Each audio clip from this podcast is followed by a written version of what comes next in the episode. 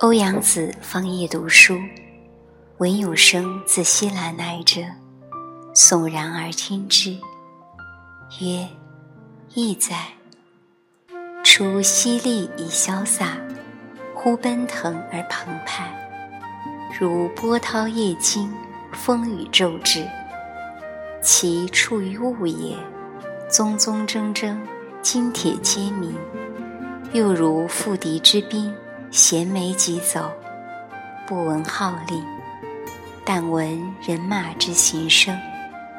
余谓童子，此何声也？如出世之。童子曰：星月皎洁，明和在天，似无人声，声在书间。余曰：依兮悲哉，此秋声也，胡为而来哉？盖夫秋之为壮也，其色惨淡，烟飞云敛，其容清明，天高日近，其气历烈，濒人肌骨，其意萧条，山川寂寥，故其为声也，凄凄切切，呼号奋发，风草绿入而争茂，嘉木葱茏而可悦，草拂之而色变，木遭之而叶脱，其所以摧败宁诺者，乃其一气之余烈。夫秋，行官也，于时为衣，又宾相也，于行用经，是谓天地之义气，常以肃杀而为心。天之于物，春生秋实，故其在乐也。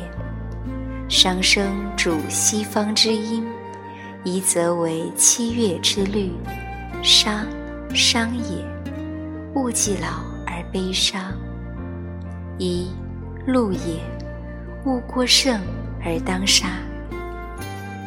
嗟夫，草木无情，有时飘零，人为动物，为物之宁，百忧感其心，万事劳其形，有动于中，必摇其筋，而况思其力之所不及，忧其志之所不能。宜其沃然丹者为槁木，依然黑者为新星，奈何以非金石之质，欲以草木而峥嵘？